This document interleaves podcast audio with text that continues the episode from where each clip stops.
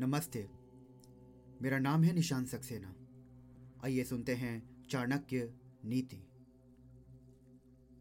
यस्य पुत्रो वशीभूतो भार्या, छंदानुगामिनी, विभवे यश्च संतुष्टस्य स्वर्ग इह वह। ही अर्थात,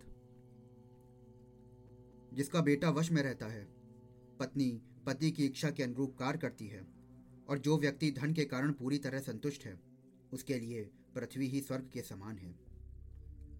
आचार्य कहते हैं, प्रत्येक व्यक्ति संसार में सुखी रहना चाहता है, यही तो स्वर्ग है। स्वर्ग में भी सभी प्रकार के सुखों का उपभोग करने की कल्पना की गई है।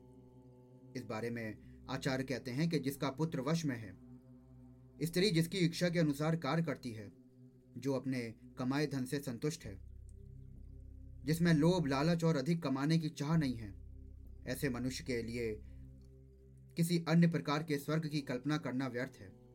स्वर्ग तो वह जाना जाएगा जो यहाँ दिखी है। धन्यवाद।